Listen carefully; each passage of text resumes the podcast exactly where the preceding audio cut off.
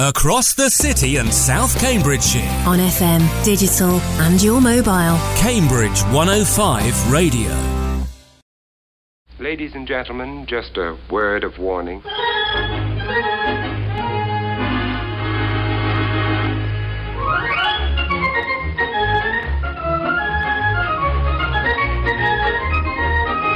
Oh, you're a mess, aren't you? I'm not very tall either. Everyone in this room is now dumber for having listened to it. Hello, welcome to the first show of the new year for Bums on Seats. We're your fortnightly in-depth movie review show on Cambridge 105 Radio. I'm Ashley Capaldi, and in the hosting chairs this afternoon we have Lorcan. Hello. Rosie. Hello. Emma, lean in and say hi. Good afternoon. Oh, fancy. Nice, and so formal. New blood Christian. Hello. Hello, how are you? You're going to be absolutely fine. Thank Don't you. Worry. That's why we sat you next to Emma. What's the worst that can happen? So this week we're looking at Keira Knightley's turn as repressed ghostwriter Colette. Olivia Colman, local alumni. She went to Cambridge, Olivia. My mum was in her class. I only realised that this year because she was called Sarah Coleman and had very long hair. She was very confused. But yeah, claim to fame. As an Oscar-tipped Queen Anne in The Favourite, we've got a retelling of the beautiful friendship and professional partnership between comedians Laurel and Hardy, that's Steve Coogan, and John C. Reilly in Stan and Ollie, and the runaway Netflix smash Bird Box, which if you haven't seen yet, then you deserve the spoilers we're about to tell you. Family favourite reworked for the 21st century, Mary Poppins Returns, because we haven't had a proper in-depth review of that. We've been gone since Christmas. And we might also try and squeeze in a little awards season rant if there's time. But for now, let's push some gender boundaries in 19th century France. Quite a phenomenon. Everyone's talking about it. I have a little plan to turn Claudine into the most popular girl in France. Willie, your book will change the world! Claudine! Hooray! Tell me, how many people in this part do you think are reading Claudine right now? Who is this girl in my heart? People love to talk. Well, since when have you considered scandal to be a bad thing? Who is me right from the start? All those young girls, you've given them a voice. Willie has, who won? I mean, you have. You should own up to it.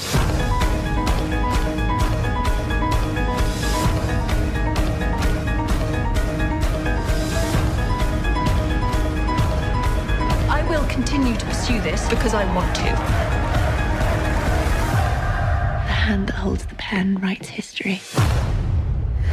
So, it's well documented that Keira Knightley is not my favourite actor, Lorcan. So do you perhaps like to offer a more relaxed view on her performance without me making up my own stuff? No, I don't think I'm familiar enough with Keira Knightley in general to like have any real opinion.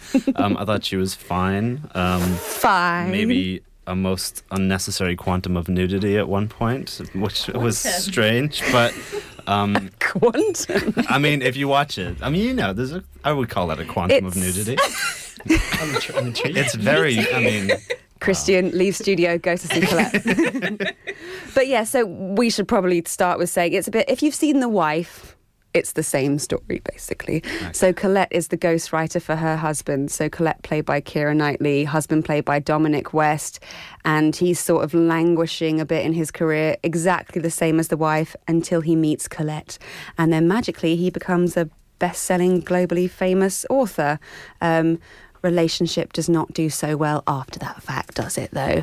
But it's... What is it you liked about this? Do you like period dramas in general? Because I do. If they're like... The thing with period dramas is you have to get the details right, and it has to be well made in and of itself. The period setting shouldn't justify the movie. You need to have a story to warrant all that effort. Yeah. And I thought...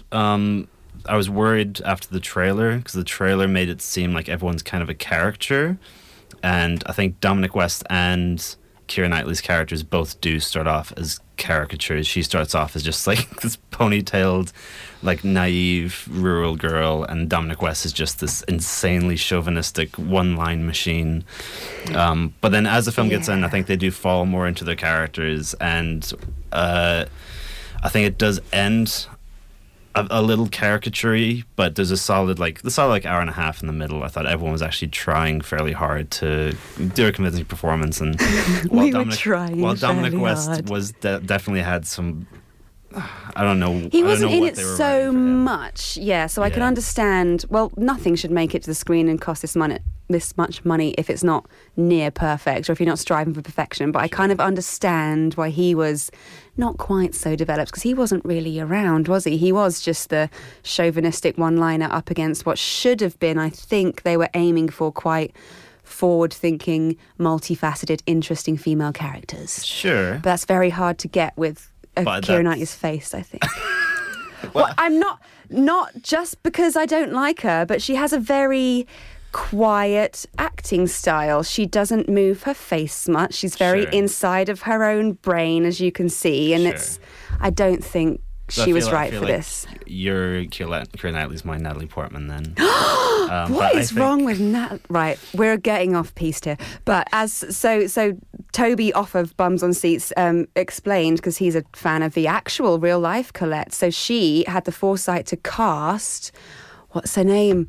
My Fair Lady, Audrey Hepburn, an unknown Audrey Hepburn in Gigi. Okay. So that's the kind of person Colette saw herself as. Mm. So to put Keira Knightley in the role of a young, ingenue Audrey Hepburn is sort of selling it short a bit. Well, I feel like she did a fine job. And I think I liked, in terms of, like, to get to the story of the film, I liked how it was kind of portrayed. The relationship is the focus for the whole movie, which I liked, and how kind of was strangely mutually beneficial the relationship was, and how horribly abused it was by everyone involved, which I thought was the most interesting facet of the movie. And I just liked watching this very strange relationship progress, and 'cause you know it's going to end, you just don't know how. And we mustn't forget how forward thinking it would have been at its time. So if you think to Glenn Close, so that's modern day The Wife, and we are still sort of forgiving of the way she was treated. I think the Colette's character was more 21st century than Glenn Close's character in that, because she was very much, I got the feeling that she was just doing her duty. This was something she did for her family, her husband, and she wasn't interested in getting any kind of recognition for the work, because she knew it would upset the boat, whereas Colette very much has a hissy fit, rightfully, and says, I need my name on that work, I did it. So that, and I think we're a bit sort of numb to seeing these kinds of stories of men being of oppressing women, and you don't realise, hey, I'm watching something that happened a couple hundred years ago, and how fantastic this woman must have been. And you have to portray them as real characters, which I think Colette, because they're just so unbelievable. It's so unbelievable that would have happened. And the thing, because I didn't know anything about the real lady, and I would have liked to have seen more of her life when she sort of left her husband's clutches, went to find these relationships with women, and started experimenting with stage acting and doing all this kind of avant-garde dance and stuff. Not very much, I didn't think. I feel like there's a good splattering of her, like, exploring her sexuality, and like the stage thing, like the stage performance has become a fairly big part of the second act. I would have liked more, but you know, I like a little choreography in a film, don't I? But did you? But and kind of period drama, costume wise, it was. I didn't notice anything particularly spectacular, but again, talking to Toby again, who keeps quite a close eye on this kind of thing, they changed the way they dress Keira Knightley as she goes through the film. So like you said, she's this ponytailed little thing and none of her dresses fit. And then all of a sudden she discovers tailoring, and then all of a sudden she starts wearing trousers. And that reminded me a lot of The Danish Girl, when his wife is the trouser wearer of the relationship, and that's quite an obvious thing to do. But I think this dealt with fluid sexuality better than The Danish Girl, and that was sort of held up as the poster boy film of that year for, by the way, some people don't identify as one gender, and by the way, some people don't have heterosexual relationships. But I think I didn't catch The Danish Girl, but I thought this dealt with it fairly. It didn't have any issues with the way it was portrayed. Okay. It was fairly well handled in general, and it didn't steer focus away. They managed to do it in a way that still had that be an aspect of the relationship between Keira Knightley and Dominic West as well. Would you have gone to see this if we didn't make you for this show? I wouldn't have, but I'm glad I did.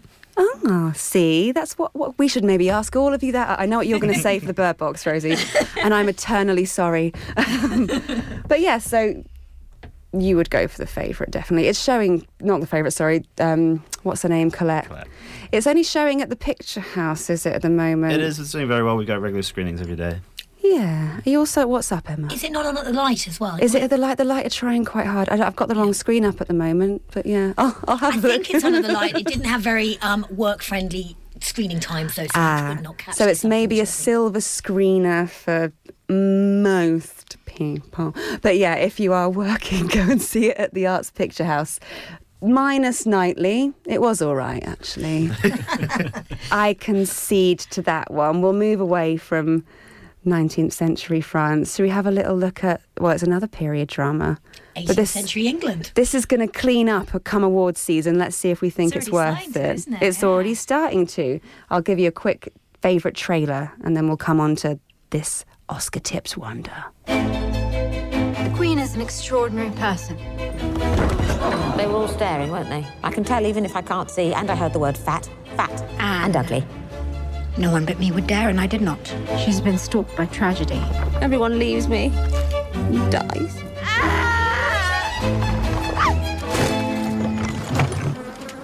I apologise for my appearance. I hoped I might be employed here by you as something. A monster for the children to play with, perhaps. It is important to make new friends in court, is it not? You're so beautiful. Stop it, you mock me. If I were a man, I would ravish you. You have become close to Abigail. She is a viper.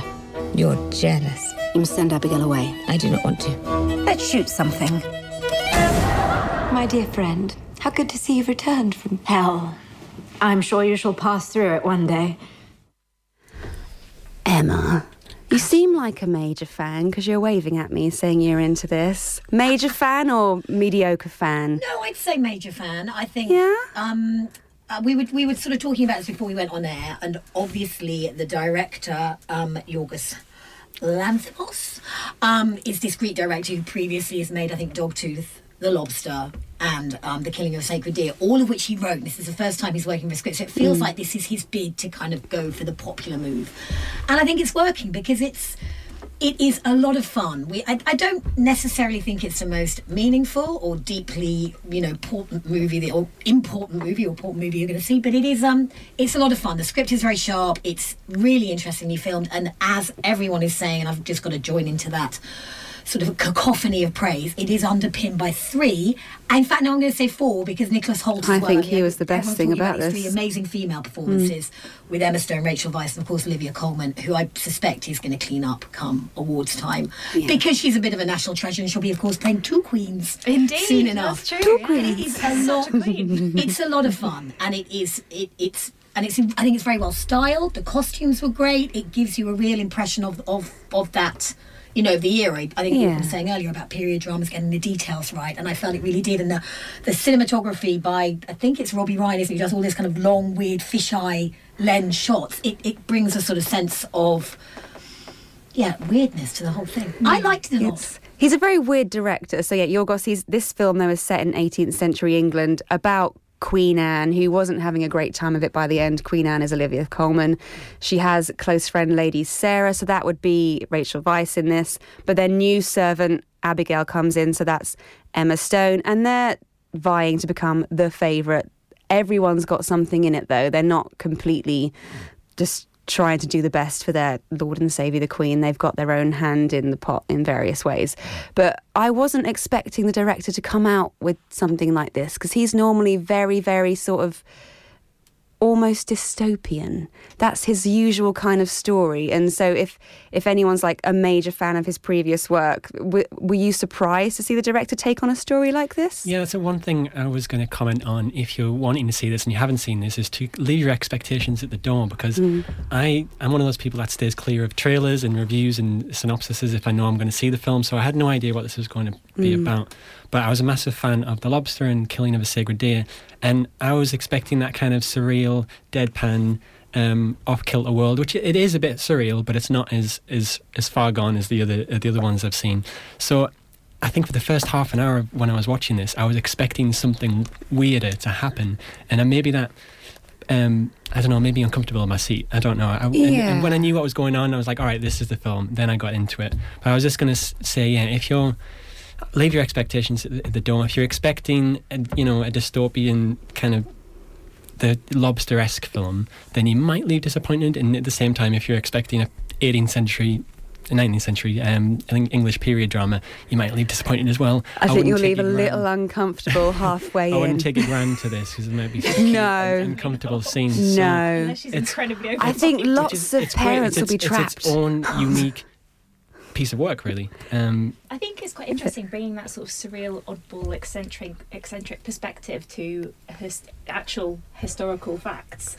And there were bits in it that were just so bonkers. There were some really bonkers moments it was just such fun. Like the duck racing. Lots of sort of weird scenes like that. And the fact that Queen Anne has got these rabbits everywhere.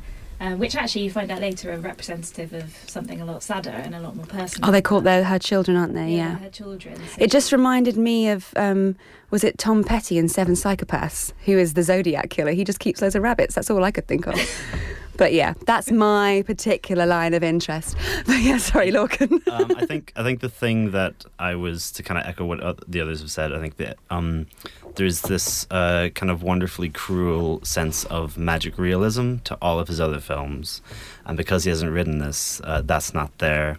And I think all of this strange, fun stuff is in the first 20 minutes. Like the stuff you think about, like the duck race and stuff like that. That's all in the first 20 minutes. And in the trailer, annoyingly. So yeah, if you've watched the trailer, It's not that slapstick. It's kind of a straightforward comedy of sorts. Yeah, the trailer's very odd.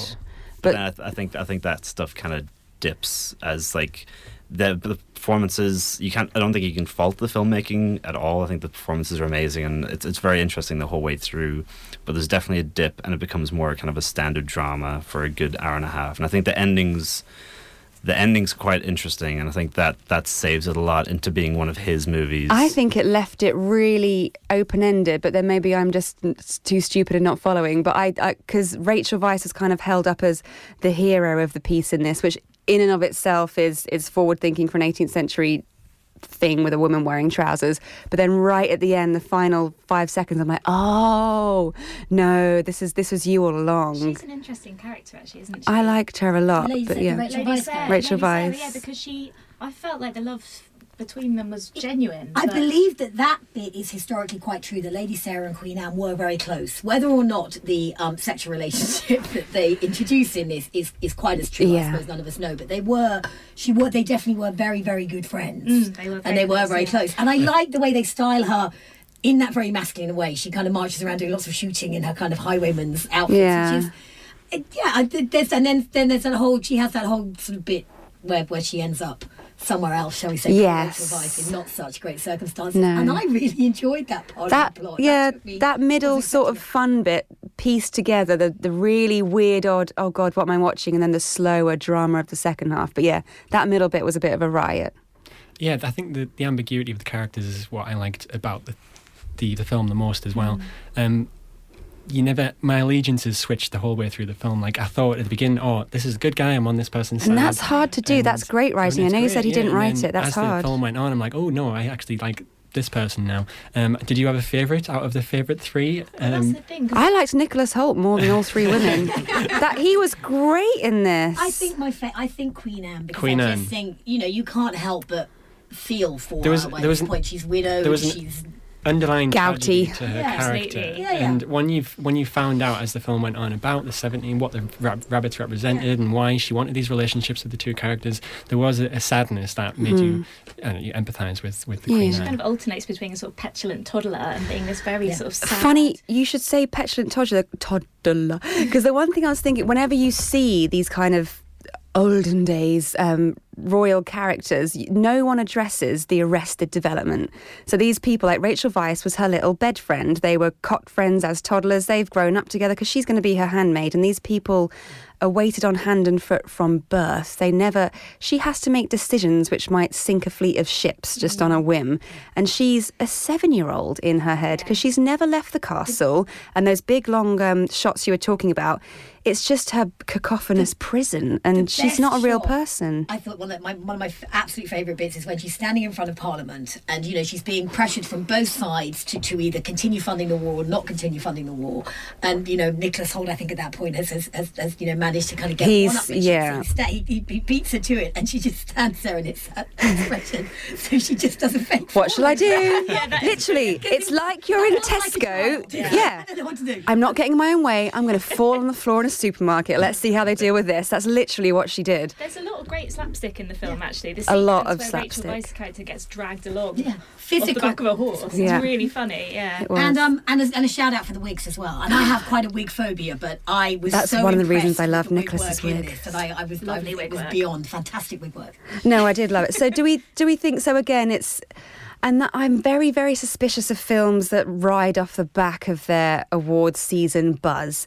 And I'm highly suspicious, even more so, having seen it and thinking they are pinning this on Olivia Colman because the Academy obviously likes her at the moment. She's doing all the right things. This is our way to get some kind of publicity for this film, because Rachel Weisz and Emma Stone, they're as good, perhaps better in a way, and I don't know why they're being shut out. From what I've been reading, Ashley, I don't think they're being shut out at all. And also, many of the pictures, I mean, because there's a lot of press, obviously, and a lot of the pictures are the three of them at the very, you know, BAFTA, but and a lot of, you know, a lot of papers and magazines are publishing pictures of the three of them. And I'd say for everything you're reading about Olivia Colman, obviously she is our own Olivia Colman, and she hasn't yet won an Oscar, I suppose, whereas Rachel Weisz has or whatever. But no, I think they're all getting equal praise. And Emma Stone's accent is pitch perfect. We're going to talk about Emily Blunt's accent later on in Mary Poppins.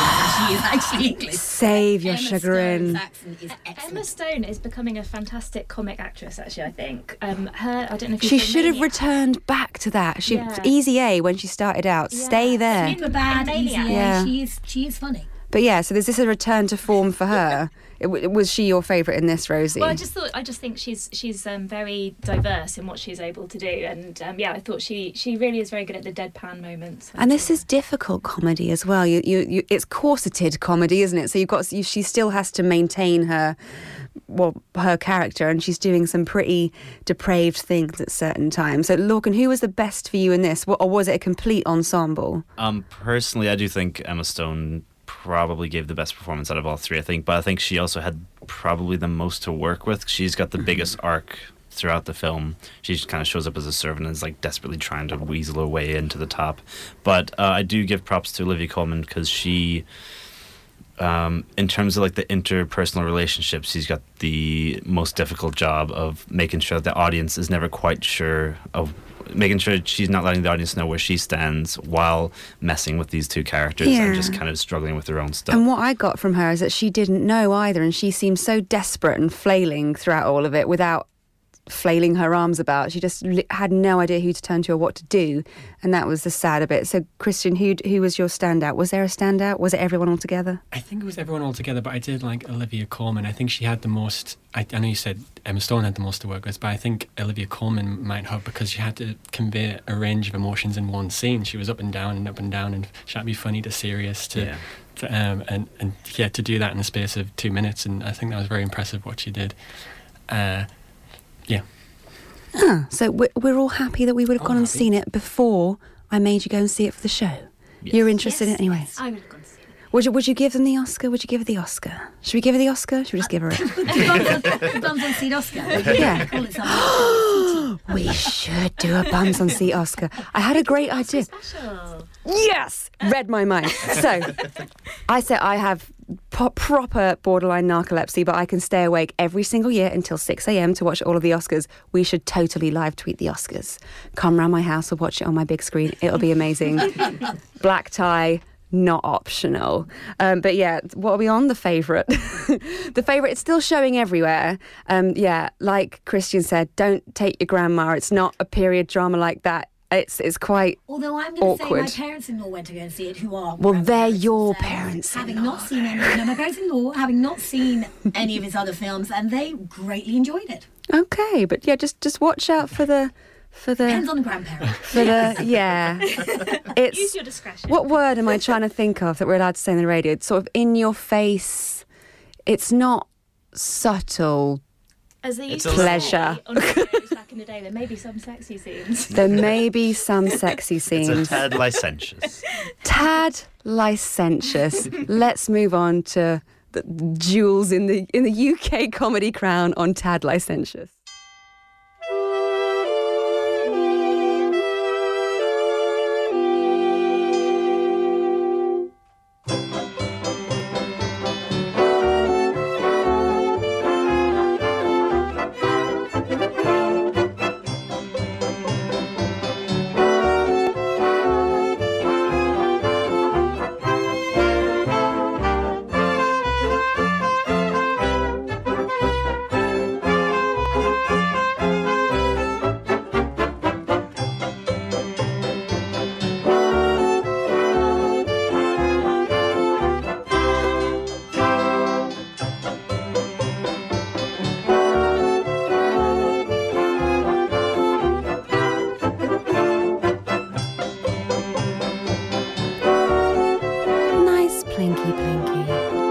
Into the second hour of Bums on Seats. Laurel and Hardy, everyone. It's the world's most famous comedy duo. They attempt to reunite their film careers as they embark on what becomes their swan song. And even saying swan song makes me sad because now I know what that means now. But yeah, that they're put on a gruelling theatre tour of post-war Britain to try and reignite a sort of flailing career. Rosie, you've only just seen this morning. Yeah, so fresh from it. Yeah, it's a beautiful film. I really enjoyed it. I was just saying to these guys before, just the pathos in it, and you know, it's telling the story, as you say, it's telling the story of that period of their lives where they've gone from being the big film stars of the age to kind of getting slightly moved down the kind of the Hollywood headlines, as it were, and they've got Abbott and Costello. They're talking about new acts coming in, and they're trying to make things work. But it's just such a beautiful story of their passion for comedy and the kind of friendship. Other. Their loves. It's such a love story. I've read this. You know, a few people have been saying this, but it really is a beautiful story of a friendship. Yeah. And how much they love making each other laugh, and it's just full of really special moments. Let's have a listen to the trailer. Listen to them making us laugh. Here we are, the Eiffel Tower. How is Oliver? He pulling weight? How's your knee? It hurts. It's even pushing you a little too hard, babe. No. You could have a long time ago said goodbye, Oliver. That's all in the past. You're not still carrying that around, are you? Because I went ahead and did a picture with someone else 16 years ago. You and Harry are just going to be great together. Mm-hmm. Couldn't sleep for days when they told me what you did. And I couldn't sleep when I did it. You betrayed me. Betrayed our friendship. I loved us. You loved Laurel and Hardy, but you never loved me. The doctors told me I can't continue with the tour. My heart won't take it. He asked me, since you were sick, if I wouldn't mind carrying on the show with somebody else. May I introduce to you Mr. Nobby Cook? You're not leaving, are you, Stan? The show must go on.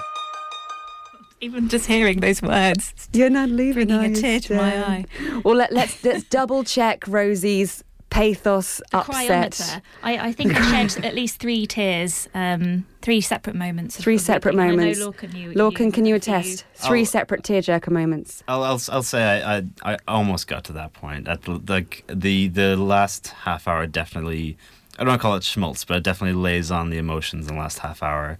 And I was worried that this was going to be... Because we seem to be in a weird trend at the moment of the depressing final days of great artists yeah, in movies. True. Like the yes. Happy Prince was like the depressing last days of Oscar Wilde. We got All Is True coming out soon with Kenneth Branagh.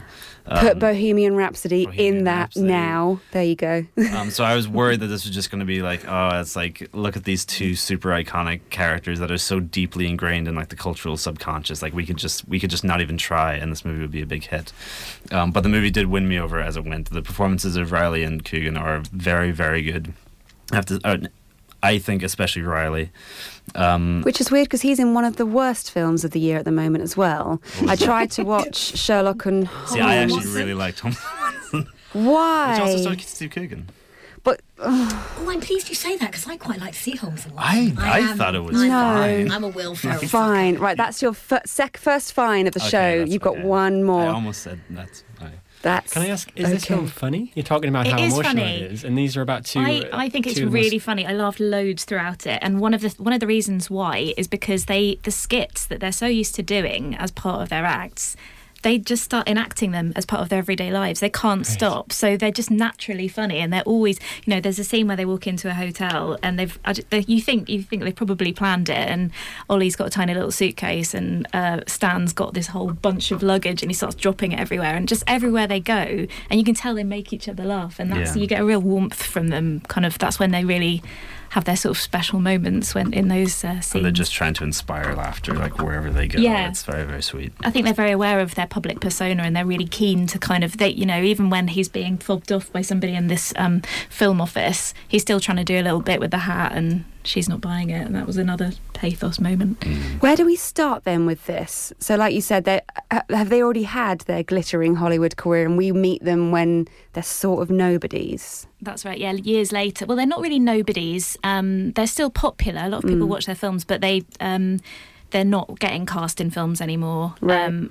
And there was an issue, wasn't there, with the studio, so Ollie makes a film with somebody else, and that causes a bit of a rift between them. So it's 16 years after they made their last film that this is set.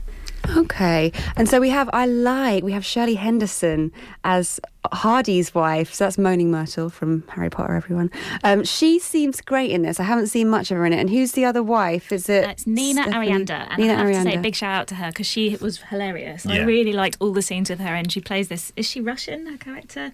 I don't. I wouldn't hazard a guess. She's a Hollywood dancer, and she makes a big thing about it wherever she goes. And she's very sort of very abrupt and blunt, and she's just a really funny sort of foil to. Do they get much screen time, the wives? Is there a sense of there's these brilliant women behind them? Yes, they have that friendship. Yes, those two are the talents, but you need these. They don't pick up like they don't pick up like the strong kind of wife supporting wife. They are both very supportive, but they kind of.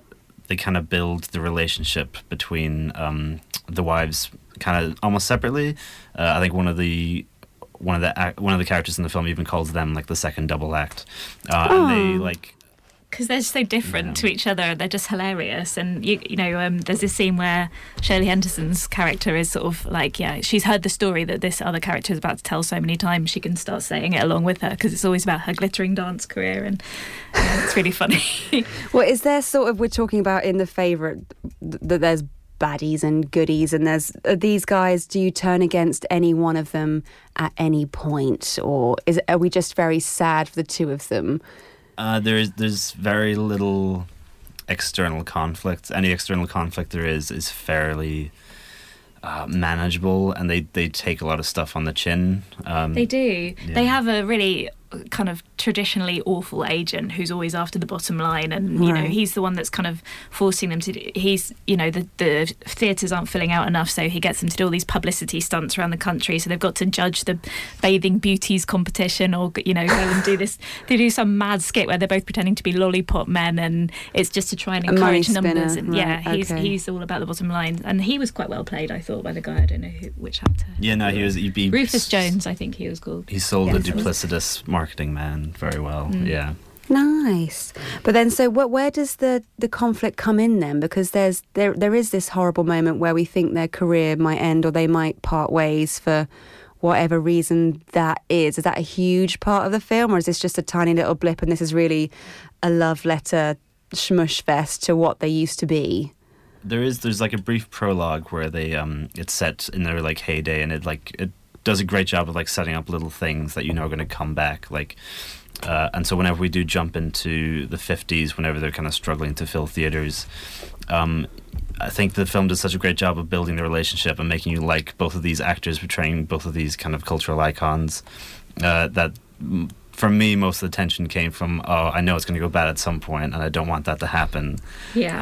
So you are invested, you don't want Definitely. What's coming to, yeah. I think if you think about like a traditional romance, like a romantic comedy and the way that's structured, so you have the kind of, you know, the build up to a big moment maybe where there's some sort of conflict and that happens, and then you get, you know, the kind of the declaration of feelings, there's the misunderstanding, declaration of feelings, and then the reconciliation, and it kind of follows that template. So by the end, you know, you're just feeling very heartwarmed that they're happy to... And that's a bit of a spoiler, is it? I don't know. They're friends again by the end. It's a real-life story. It's not... It's hard to spoil. Yeah. But yeah, so would you take kids to this? Would they be interested? It's a PG. It's only an hour and a half. Would they be bored or enthralled? Is it slapsticky enough, easy enough to follow with the rom-com arc? I think it'd be worth maybe if you're going to take kids, showing them a couple like of the old sketches first, just so they kind of have an idea. They're not completely lost. They know who they're watching. Yeah. The slapstick is definitely accessible for everyone, and it's nice because at the end they do that thing that you always hope they're going to do, where they're like, "And here they are, the real ones," and they show all the clips from them over the years. And that's really cute. Nice. They did that at the end of Colette, wasn't that slapstick and fun look? And But so Bohemian Rhapsody, considering it's the biggest grossing music film of all time, but it's being sort of slated for not whitewashing, but it's very twee and doesn't really get into the depths of Freddie Mercury's life or the band. I didn't get that at all because I thought it was very dark and I had no idea about the struggles Freddie Mercury went through because I was born in the 80s, yay! But does this sort of give them a hall pass, Laurel and Hardy, or does it show how difficult their career was and their relationship was at certain times, or we just sort of love you guys? It certainly doesn't shy away from their kind of misgivings. Like they're very open about how they just kind of like run through relationships and kind of ruin marriages and they've spend had a lot of wives between them, haven't they? Apparently, yeah. And I don't know enough about the Laurel and Hardy later days to see how accurate it was, but nothing seemed extraneous, like incongruous to what little I do know. And the health of Ollie is quite an important part because obviously he's quite a big guy is getting on, and that becomes more important as the film goes on, so they definitely don't gloss over that. With their little dance routines they do, they're quite jiggy, not good for your heart. Anyway, so Stan and Ollie, so Steve Coogan, John C. Reilly, that's showing everywhere still. Picturehouse had it first, I think, on Boxing Day, so if you were... a really early preview, but it's showing everywhere. It's a PG. Go along and have a look. Do we want a Bird Box? Do we want a Poppins? What do we reckon? Are we in the mood for some Poppins? Are we lighten the mood? Poppins at what, and then finish on the deep apocalyptic vision of Bird Box. Now you've said that, great. I've changed my mind. We will Bird Box. If you go on to Bums on Seats on Twitter, we've done the meme. We were all seated. Everyone was safe, apart from paper cuts, perhaps for Lorcan because he didn't have a scarf on him. But that's on Twitter now. Yeah. Did I not tell you that was going on? I'm sorry. Do I have your permission? Yeah, of course. Great. It's too late. Do not do the Bird Box challenge. You will run into traffic and get hurt. What's going on? People describe seeing an entity that takes on the form of your worst fears. Oh, my God. What are you looking at? What did you see? What is wrong with you? Please stop it! We can't stay here. Every contact we have had with the outside has brought us death. Your kids, they deserve hope. Every single decision I have made has been for them. Listen to me. We are going on the trip now. It's going to be rough. Hold on! If you hear something in the woods, you tell me. If you hear something in the water, you tell me. But under no circumstance are you allowed to take off your blindfold. Do you hear that? The creatures. Christian, you wrongly said that this was not as good as A Quiet Place when everyone knows that it's better. That's incorrect. So, shall we tell everyone what this is, actually? So if you haven't seen it, it's Netflix's biggest thing this month. It's A Quiet Place with no sight. So, there's an unseen presence. Everyone has to wear blindfolds. If you look at something, you will meet your demise very quickly. No one knows what that is. And we might remember back in the summer, we had A Quiet Place where if you make a sound, something's going to come and get you. So it's an identical premise. I wasn't bothered to see it because of that. I just thought, why are they doing this? It annoys me when studios pit themselves against each other like this. This is going to be no good. But it was just there in the middle bit between Christmas and New Year, so I stuck it on Netflix. But how is it as its own film? I'm going to use up my fine for this episode. That's your one fine. Okay, fine. Finished? Great. And I think it's a perfectly fine average that film. Was two. It's average. It's a solid 3 stars. Out of 5 or 10? Out of 5. Oh, that's all right then. Yeah, that's a out of 10. I think the acting was great. I think the premise was great. I really liked the premise. I'm a sucker for those, high concept horror premises.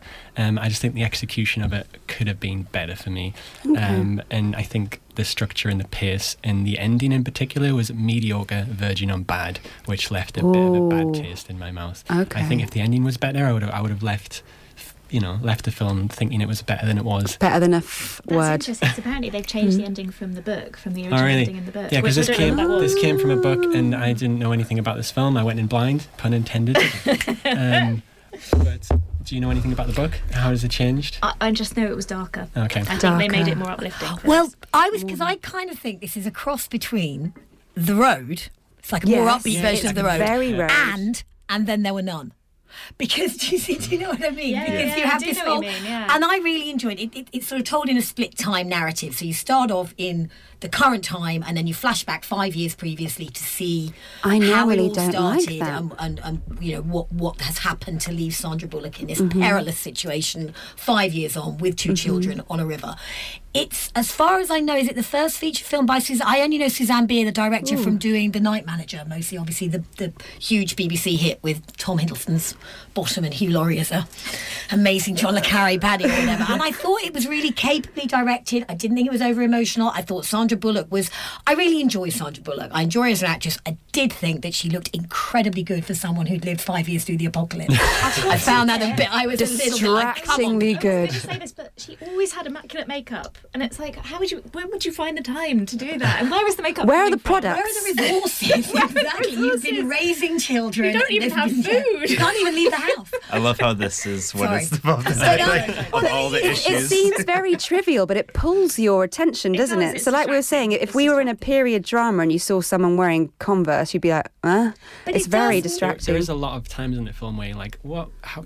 Wait a minute. Honestly. There's lots of questions that never get answered. Okay. But I think I agree with Christine, and I think the cast kind of lifted. There are some really classy actors in this. There's Sarah Dawkins, who make a complete don't even say Sarah Paulson, because I was heartbroken that she was out of it so quickly. And then we're just kind of slumped with Sandra Bullock. But Trevante Rhodes is wonderful, I thought. That's Moonlight guy, Trevante, everyone. And I believed in them. I believed in their chemistry. They felt Lorcan is just giving me looks. Oh, shush. You just don't like Sandra. I'm a romantic. I cried. This is a film I cried in. And that was, I think, that deserves a proper big up, the relationship between Trevante and Sandra's characters, because I don't think I've ever seen a post-apocalyptic romantic relationship work well, because they acknowledge silently that they were thrust together for no reason. They acknowledge that they're stuck together.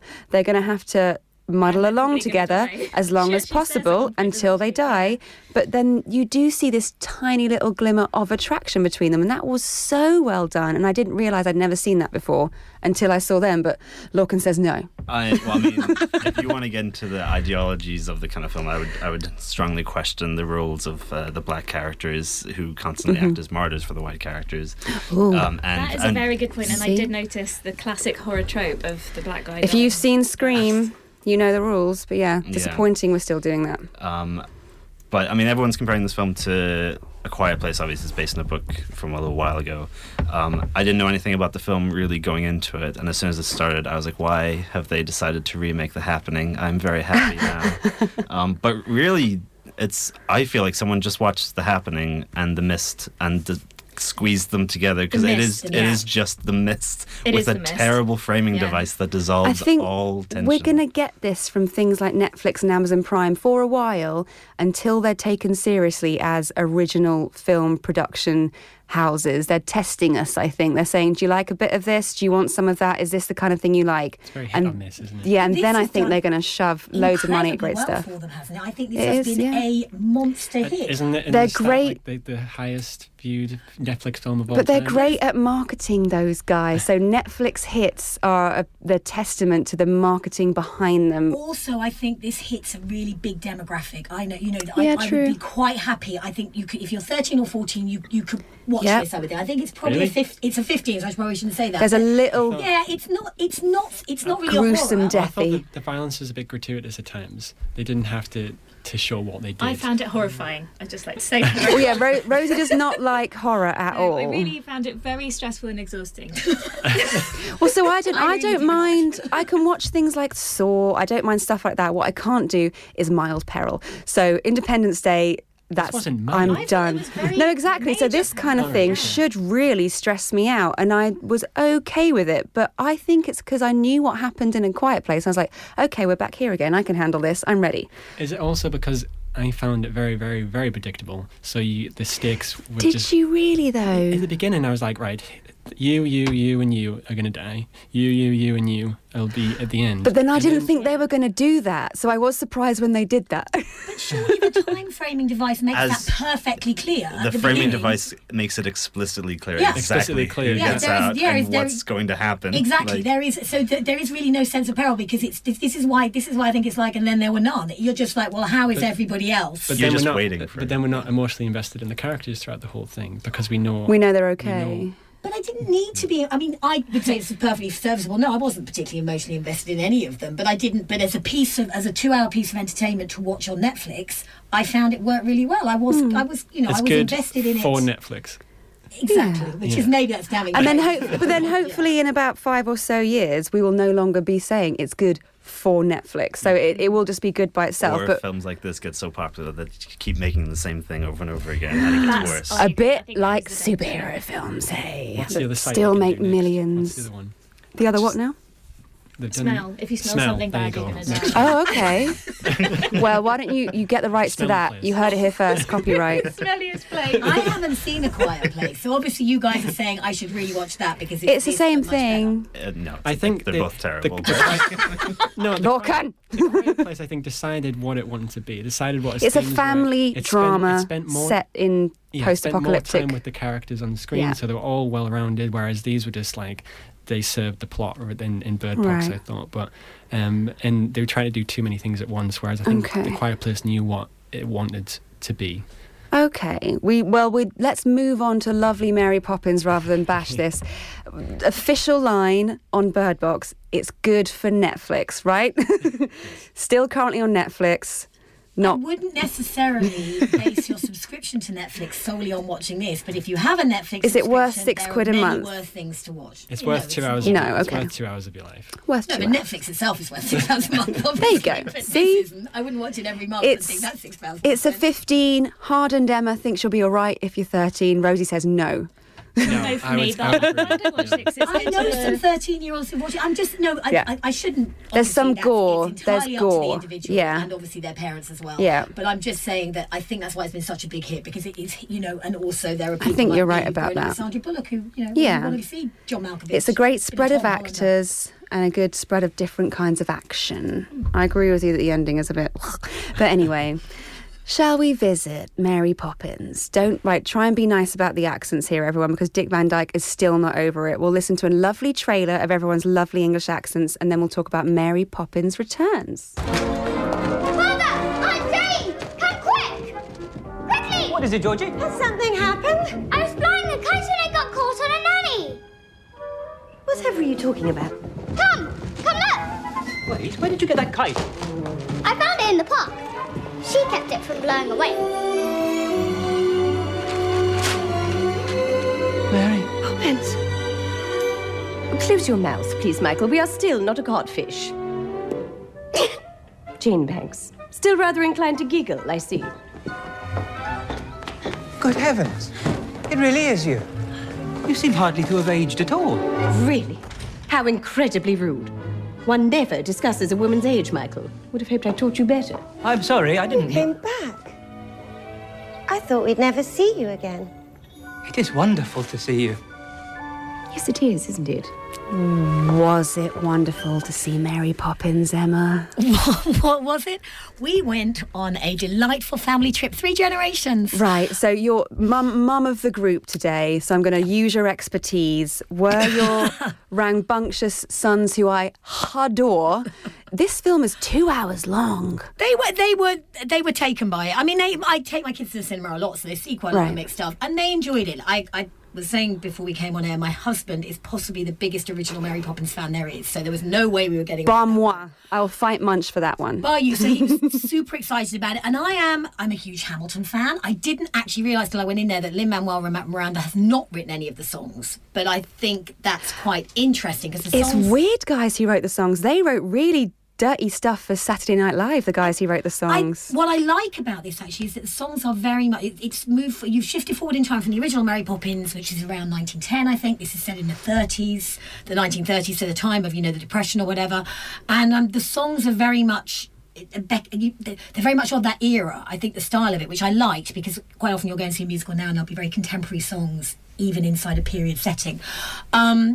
It looked beautiful. The colours are gorgeous. CGI. It is essentially the same film all over again, really. They could very easily have done The Greatest Showman and have all the songs be top 41 of these that don't tie into the story at all. And I thought that was a smart move, and I liked that a lot about it. It didn't have the magic I was hoping it would do for me. It doesn't. Yeah. And I think maybe that I'm not a huge Rob Marshall fan as a director. I think he's quite pedestrian. I think he's a little pulling. I don't think it's any fault of the casting. Emily Blunt sounds a little tortured, because I think she's trying to sound maybe like Julie Andrews or like another... And it's a little bit... I found her... It's like, just use your own accent, Emily. Like, that's what they want. That's what they're looking for. But, again, there's a Ben Whishaw, Emily Mortimer. The grown-ups in this, Whishaw. I loved. Yeah. The children were significantly more annoying than the children in the original one, I would say, again. So I agree with you that it was lacking a bit of magic for pretty much all of it for me, but I think they really gratuitously piled it on in the last 10 or 15 minutes or so, and I lost my mind, because I loved this film growing up. I love all of Disney. I love all musicals. And it was... the last 10 minutes is incredible. They stick Angela Lansbury in unexplainably. Not a spoiler. I won't tell you who she plays. It's lovely. But so how did it hold up for you for a full 2 hours, Lorcan, as an adult male? I found it... Well, I don't know. I don't want to be terribly sexist. You don't speak for my husband. He please do. Told me I'm dead inside. I doubt I will. There's something kind of strange, because I think... the way they've staged lots of the musical numbers, they staged it as if the audience is like literally watching a stage production. That's the director, though. So he did Chicago and all that kind of thing. He is very stagey musical, isn't he? It works better. Or, it works better when it... But this is what I mean about it feeling very pedestrian. It didn't... Yeah. And whenever you... like, it does feel like you just kind of sat there watching... A musical that's going on for way too long. Some of the musical numbers are very sweet and endearing. Some of them go on for way too long. Meryl Streep that wasted one was, 15 that one was minutes awful. Of my life. Well, that had nothing to do with anything. It feels like, obviously, it's like the laughing... It's like the laughing tea that they have in... They're like mirroring the beginning. They have in the first one, we're going to have a comparative one in this. So the laughing tea scene with the uncle in the first one becomes going to visit cousin Topsy, which is just bizarre. And then, obviously, you have, instead of the chimney sweep stuff time, scene was incredible. Leary dance bit. That's where it picked up for me, and it didn't drop. Once we had... because they look exactly the same as a chimney sweep, sort of. They're these black shadowy figures holding onto lampposts, and I was like, oh, here we go, this is what I've been waiting for. 1 hour 40 minutes in, but that's fine. But it was... I left the cinema feeling like I experienced a lot of magic, but it really is shoehorned quite severely. But you didn't like the kids. But did you? Do we think the elder Banks roles worked, or was that to be expected from a Mary Poppins reboot? The elder Banks children. I think it's very hard for Ben. Ben Whishaw to me works with almost everything he does. I wasn't entirely so convinced by Emily Mortimer, but it's a sweet kind of romance, and obviously and Lin-Manuel Miranda has a huge role in this as well. And I guess this is his first big film part, actually. So it's quite, and he, I think he does a... he does a good job. He's a good sidekick. I think personally Ben Whishaw did a lot to endear me towards the film. He has a song early on where he's singing about like his wife's passed away, and that was very sweet, and he does a great performance through the whole film. He seems more like the central character rather than Mary Poppins, I thought. He does carry it brilliantly. We're massively running out of time. How have we managed to do this? But what did we have this week? We had Colette, The Favourite, Stan and Ollie, Bird Box, Mary Poppins. You've not all seen them, but from our brilliant discussion, what do you think? What's the best of this week? Well, The Favourite. Really? He's my favourite out of the film. All right, Emma. I'm also going with The Favourite. Oh, fine. Unless you have children, in which case I guess take them to see Mary Poppins. Okay. I'm really intrigued by Stan and Ollie, so I'm definitely going to see Stan and Ollie. Is that your favourite? Take your kids to see Stan and Ollie as well, I would say. It's good fun. That would be my favourite. I love it. It's the one I haven't seen out of the five of them, and I think it's going to be my favourite. What do you reckon, Lorcan? I think The Favourite's definitely the best of the lot, but I did really enjoy Stan and Ollie. Yeah, I can't wait to see Stan and Ollie. It sounds lovely, lovely, lovely. What did we just talk about? Mary Poppins is still showing everywhere. Is it a U? Do we still make U's anymore? Or is it all PG? No, it's a PG. PG. What would make that a PG? Is there some mild peril in it? Maybe? There's no peril. I know when I'm looking at peril. There's no peril in that. Peril. Do we think? Oh, really? No. What? Oh, well, we can't say because we'll spoil things. We mustn't spoil it for Rosie. Mustn't spoil it. But no, yeah. So Bums on Seats. We're back on the 26th of this month. I think Yozzie's in charge of that show. I might show up as a reviewer. We'll see. We got a little bit of special music to background fill while I have you all say goodbye. Well, this is. Can you recognise?